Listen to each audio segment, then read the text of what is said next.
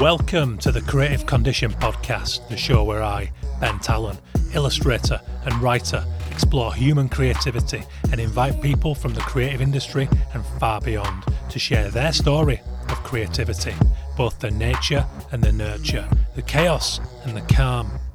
Creativity is a fundamental pillar of human happiness, a vital ingredient in the solutions to all of our problems, but so often misunderstood. Little by little, I'm building an archive of valuable stories, experiences, and tips to help you maximise yours. The show is supported by founding sponsor and B Corp, Illustration X. Take a look at their stunning range of illustrators and animators now at illustrationx.com. If you like the music for the show, it's by Dirty Freud, who you can listen to on Spotify and all good music streaming services. Today I'm bringing you the fourth installment in the Creative Stories series of the Creative Condition podcast. I'm going to warn you up front, there's a lot of high emotions in this story. It is both heartening and heartbreaking at the same time. It's a follow on from last week's Ukrainian special episode with Olya Protasova, who is a design community activist, illustrator, and designer who brought us the story of creativity in war. And this is the Hockney Soldier. Hello and welcome to the show. How are you doing, guys? I hope you're well. Are you having a good week? How is that creativity? How is your energy? How is your brain? I hope you're good. Um, thank you. Thank you for listening. Hello, if you're a regular, lovely to have you back. Go and leave a review. Cheers, mm. guys, for doing that recently. There's been a nice mm. upsurge mm. in reviews and feedback, which is lovely because, admittedly, I had been intermittent with my posting and inconsistent with my episodes, so it was likely that I was going to receive the same fluctuating response rate. And um, but lately, with the book coming up, which is coming in April, apologies, I did say March 28th for production reasons. We have had to shift to April the 11th, but it also just makes a lot more sense. Not going to bore you with that. But for those reasons, I have found some consistency. I have got my brand tight. I'm loving this show, and there are so many opportunities just coming into my life with great people from all walks of life, and I've got some belters coming up. I've got some real outside the box episodes. I've got some brilliant people from within the creative industry, and anyone who's listened to this show over time will know that I like to vary it up. But ultimately, it all comes down to understanding and embracing human creativity so that you can tool yourself up to go out there and whether that's finding success in the creative industry or just finding a fulfilling career trajectory or life that's what I want to do. I want to help to empower people and really get a handle on creativity, which I've been learning this week was at the very crux of what is called the cognitive revolution.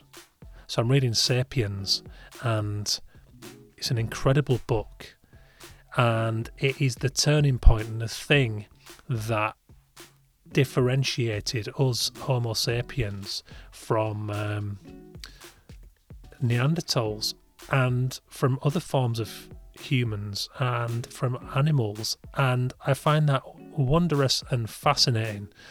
And I could go down a rabbit hole right now, but I'm not gonna. I've got a guest related to that coming up that I'm not going to give away just now, but it's a cracker of an episode. And um, more on that later. But thank you for coming back. If you're a regular listener, if you're new to the show, don't be put off by the range. Like I said, the crux is understanding and embracing human creativity. So everything I bring you, everything I do on this show comes down to the furthering of that particular cause. There are many, many great shows out there that are more kind of business and design business centric that I love, also love to support. I'm not afraid to kind of plug over the podcast you might have seen me sharing. Katy Cowan's brilliant podcast, The Creative Boom. Katie is a good friend of mine, and we like to kind of mutually support one another. And I think that, like in any businesses, the more points of access and support and help and understanding that we have, the better it is for all of us because it just strengthens the ecosystem and the passion and uh, the positive energy. So, yeah, go and check a few of those out if you want something that's more kind of specifically, you know, a series of interviews with designers or creative industry professionals. There are there are plenty good ones out there doing that. And there's a lot of that on this show too. But as you'll have seen, I have people like Mac Ferrari, Bagstorm's founder, Shaun Ryder, famous rock star, uh, Jenn Granneman, sensitivity expert. I like to really work my way around the human brain and the human psychology and uh, neuroscience and, you know, just get into different walks of life and different perspectives and backgrounds for this show. So I hope that's something you continue to enjoy. If you're new to the show, that's what you can expect. Big thank you to the founding sponsor of the show, Illustration X. You can check out their global range of illustration and animation portfolios now at illustrationx.com. Uh, wonderful organisation and B Corp and so much good visual communication industry leader, big supporter of what we do. That's why they've been supporting this show for seven years now. Brilliant stuff. So today, so let's go back to last week. So I hope you enjoyed and I hope you listened to the episode with Olya Protasova. So Olya is a wonderful beacon of strength and bravery and inspiration and creativity. Um, Olya from Ukraine, who is currently going through a horrible war with the rest of the Ukrainian people. And it just opened up a new channel in my heart, which I want to further because I've really fallen in love with you know the history of Ukraine and the strength of those people through their many adversities over the years and their many wars, which is really quite heartbreaking. So I understand if you found it a little tough to listen and maybe you chose not to, and that's absolutely fine because I get it. I know that when I do an episode like that that has got a lot of sensitive um, trigger points and topics like war. That there's a lot of heaviness in the world just now, so it's absolutely fine and no hard feelings if you chose not to listen to that episode. If you can bring it upon yourself, if you can, um, you know, get into doing that and you can bring yourself to do it, then please do. Because what those people are going through is unspeakable at the moment. But how they're responding should be inspiration and an example to us all. And that's something I wanted to further today because just after I recorded the conversation with Olya, she sent me a picture that night. And I'm not going to give away what that picture is. And don't worry, it's not it's nothing grisly, it's nothing graphic. It was something that just broke through that kind of invisible wall that is there between countries like us here in the UK who are very fortunate not to have to look up into the sky and wonder if bombs are going to fall and countries like Ukraine who are in, a, in the midst of a war. And it broke through that wall in a way that touched my heart and made me feel so many emotions that I didn't want to come on here today and just tell you that story from me as Ben Tallon. I wanted to write that story. I wanted to write it as me, as Ben Tallon, but I wanted to write it in my style, my prose style, which is what I've done. And that's what this story is going to be today. The story is called The Hockney Soldier. That will come to light, uh, the reason for titling it as such. I hope you enjoy the story. I think you guys are really going to relate to this one, and I hope that this will really bring you a little closer to the Ukrainian people. And if that's the case, I would ask all of you to please just take the time to to go and look at you know projects that we detailed on last week's episode, like the Abetka uh, by Telegraf Design, which is a, a Abetka 33, which is an alphabet, a Ukrainian alphabet done typographically with a, a, history story attached to each one. And it's it's brilliant and it's really fascinating and it really gives you a sense of not just what's been happening in this war which started in 2014 and escalated in 2022 with the full scale Russian invasion but this is centuries old. This is a cultural battle. This is uh, this is deep. And if you listen to that episode with Olya, you'll you'll you'll find that out. So please do if you haven't already, if you can bring yourself to do that, because that is one magical way to support the Ukrainian people from the comfort of your homes or your studios. But this is not part two, but this is a continuation of my support for those people. And I hope that in some way this story will help to kind of bring home um, the way that we all belong to these wars that are going on in the world. We all belong, you know, to what's going on in Gaza. We all belong to what's happening in Ukraine because really we are one planet. and we do get caught up in our little national bubbles and everything else. But to turn away just invites the monster a little closer to all of us. So I hope that this is something um, that you enjoy. I'm going to be touching upon a little bit more about Ukraine with the Ukrainian Institute at the end of this show, but first I am going to read you this story The Hockney Soldier. The picture book was pivotal. It showed up one quiet afternoon in the art and design section of the bookshop in which I worked, after graduating from my illustration degree course. I was floundering without tutors, or studio space, or peers at the time. Books kept me going. Whenever the shop was quiet, I engineered undisputable reasons to hover near the art books, and the red hand lettering daubed on the grey front cover of the picture book drew me in like a moth to the flame. I couldn't handle how well it worked, how easy the lettering had been made to look, despite knowing it was the trick of simplicity. Something about the naivety spoke to a part of my soul that I could not yet understand or utilise consciously. That's what these books do scatter crumbs on the ground for us to follow. Inside five minutes, with that succulent staff discount, I'd burned a little more of my overdraft in the latest attempt to jumpstart my flatlined career ambitions. Everything changed when I ran home and spilled its guts without even taking my shoes off. Hundreds of pages, action packed, with the glorious work of the hottest illustrators of the day slopped down my trousers and onto the carpet.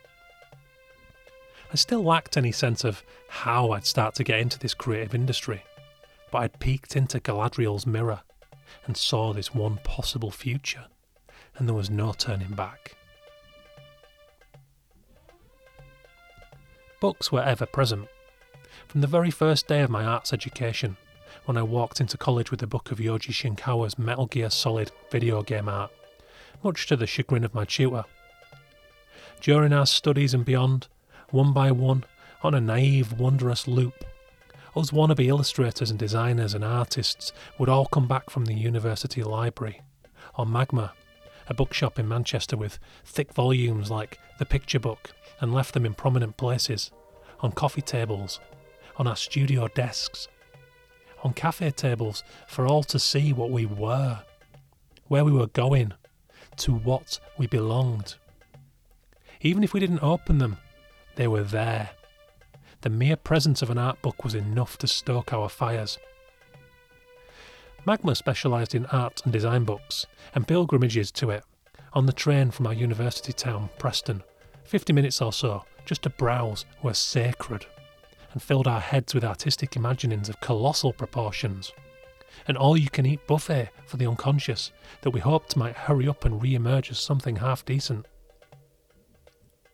If we had a part time job or student loan money, we'd choose a succinctly produced design journal, sketchbook anthology, quirky font treasury, an indie zine riddled with irresistibly droll comic strips by Tom Gauld, or abstract photography and frenzied doodles.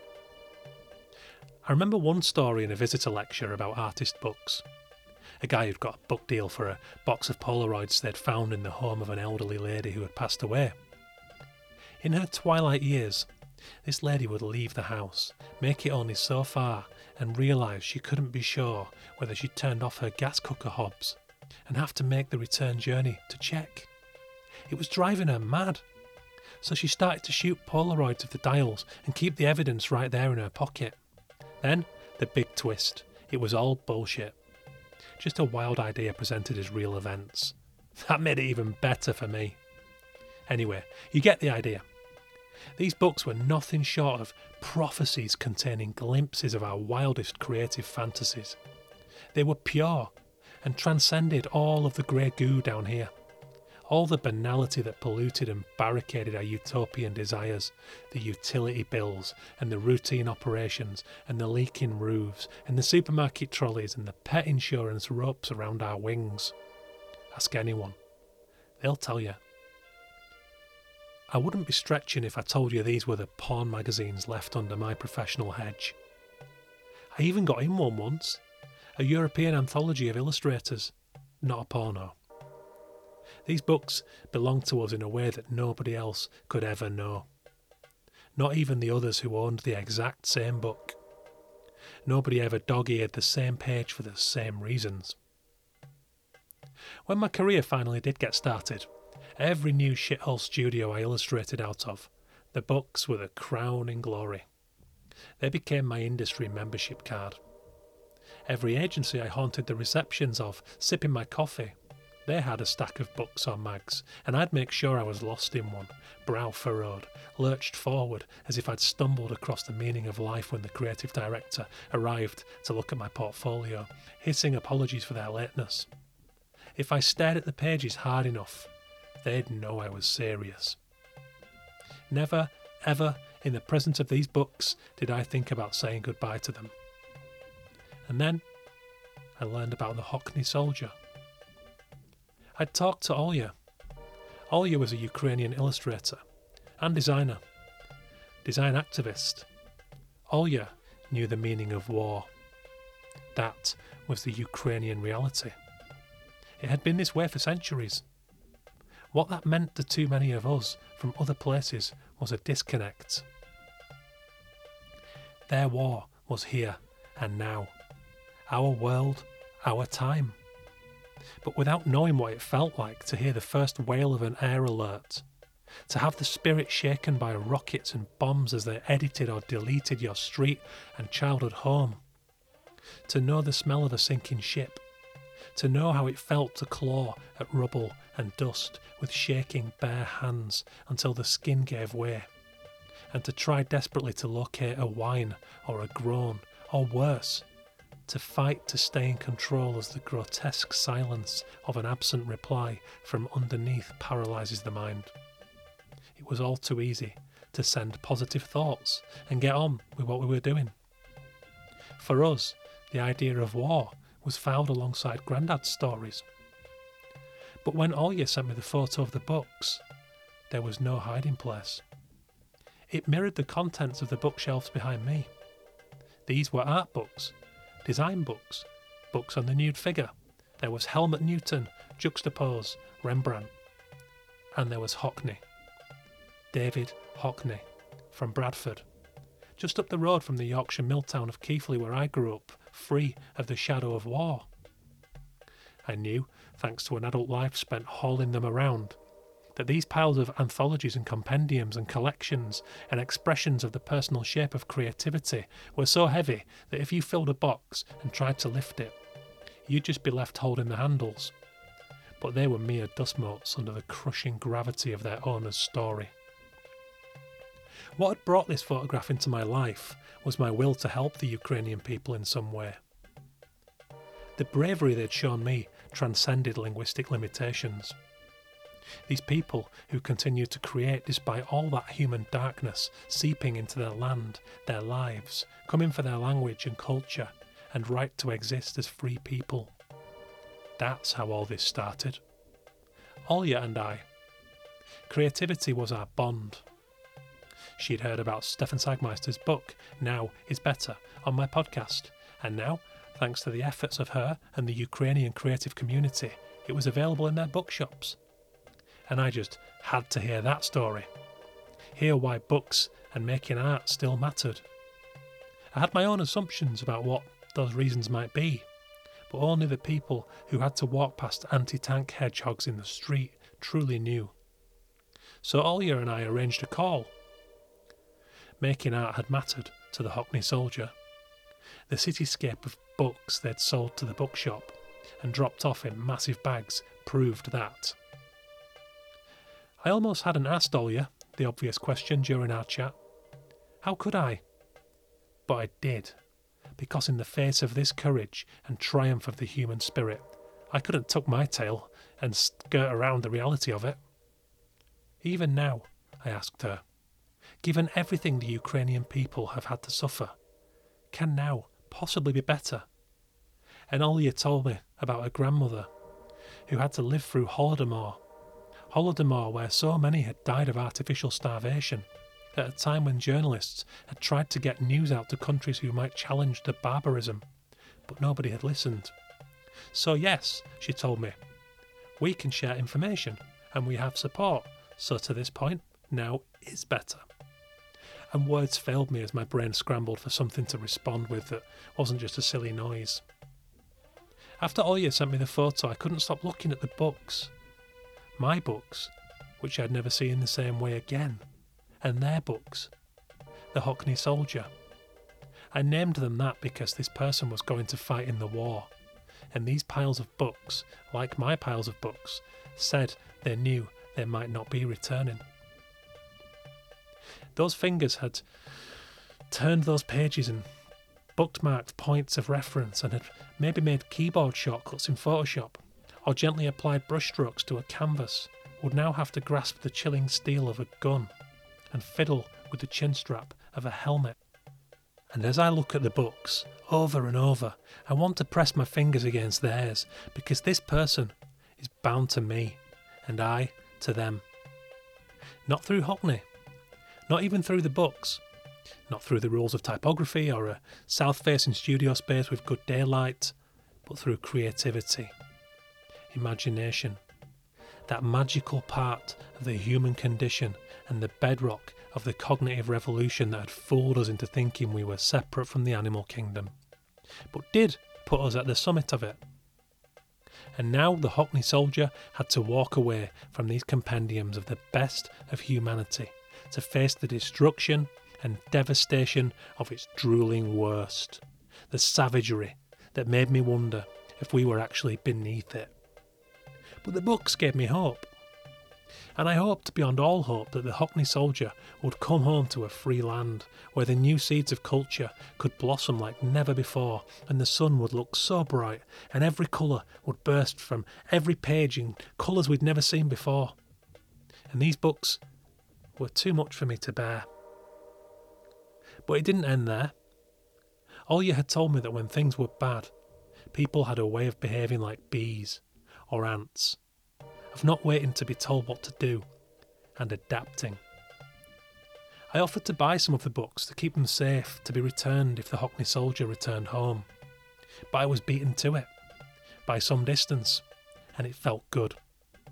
They had sold almost immediately and their hosts, just like me, knew that this was a loan. Whatever happened, it was a loan. They would house them, because the books are refugees too, with a story of their own, the ending of which none of us can know. An ending that somehow we could all influence. Thank you for listening, guys. I hope you enjoyed that story. Um, it was quite moving to write. I, there was a lot of emotion coursing through my fingers and through my mind as I as I penned that one in response to the response to a very real series of events. It's um, it's straight non-fiction there. It might read as prose, but that's the the kind of powerful non-fiction that I like to write, and I hope that it resonated with you. That was my intention. I want you to feel what I felt because the symbolism of those bags of art books that were dropped into a second-hand book art and design bookstore in Kiev was just overwhelmingly powerful. It said so much and it broke through that distance and separation that we have from countries who are at war when we see it on the news and on TV.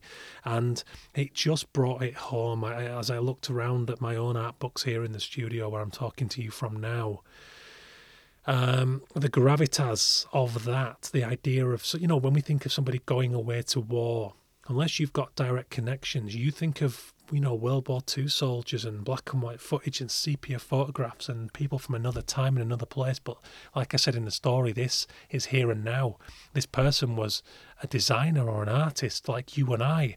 And right now, after I get off this microphone and finish talking to you, you know, I have to plan things for my book release. I have to check my kids are okay at nursery. I have to walk the dog this afternoon. I have to make a couple of phone calls. I have to call my um, utility provider who have not fixed the meter.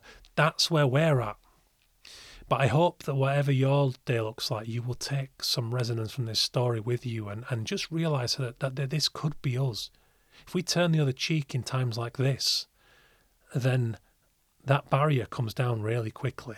So remember that, please, and, and take some heart from this. And and, and I'm, I want to take this moment also to introduce a new partner, a new sponsor on the show. Um, it's something I voluntarily chose to do off the back of that story and the impact that those images had on me. I spoke to a lovely lady called Sasha, who is uh, the communications manager from the Ukrainian Institute. And the Ukrainian Institute are an organization who champion Ukrainian culture and the arts and try to make connections overseas so that even in these times we can celebrate and champion Ukrainian artists, designers, and other communicators. Uh, really talented, amazing people. And I hope you'll consider taking the time to have a look at them. Um, so you can visit the website over at ui.org ua and you can see the projects, you can see films, and you can see um, art and design and wonderful things celebrating Ukrainian culture. And even if you just share an image of your favourite thing on there on your social feed, it helps to keep um, the positive Ukrainian creative community moving forwards to something better. And I think it is a massive help. If you listen to last week's episode with Olya Protasova, you will know why. Um, it's really impactful and it's not a great deal of effort required on our part to help.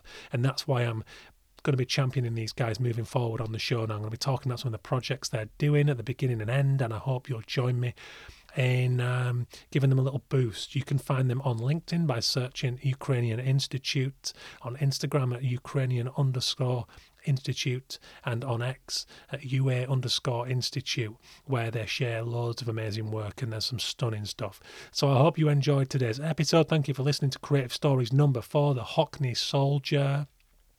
So many good guest episodes coming up in the future. Um, I've been talking to Gush Mundae, founder and top dog about Bulletproof. Really interesting story, really good take on what it means to run an agency in this uh, contemporary world in which we live. I've got Eve Warren coming up talking about excessive demands on junior and entry level positions in the creative industry and why that might be. It's a very mazy, you know, speculative conversation about our own experiences and takes on what creativity needs to look like for an entry level role and why it's wrong. That's a good one. I enjoyed having that conversation last night with Eve. Go and check her out. She is a senior creative at Love Creative Agency in Manchester.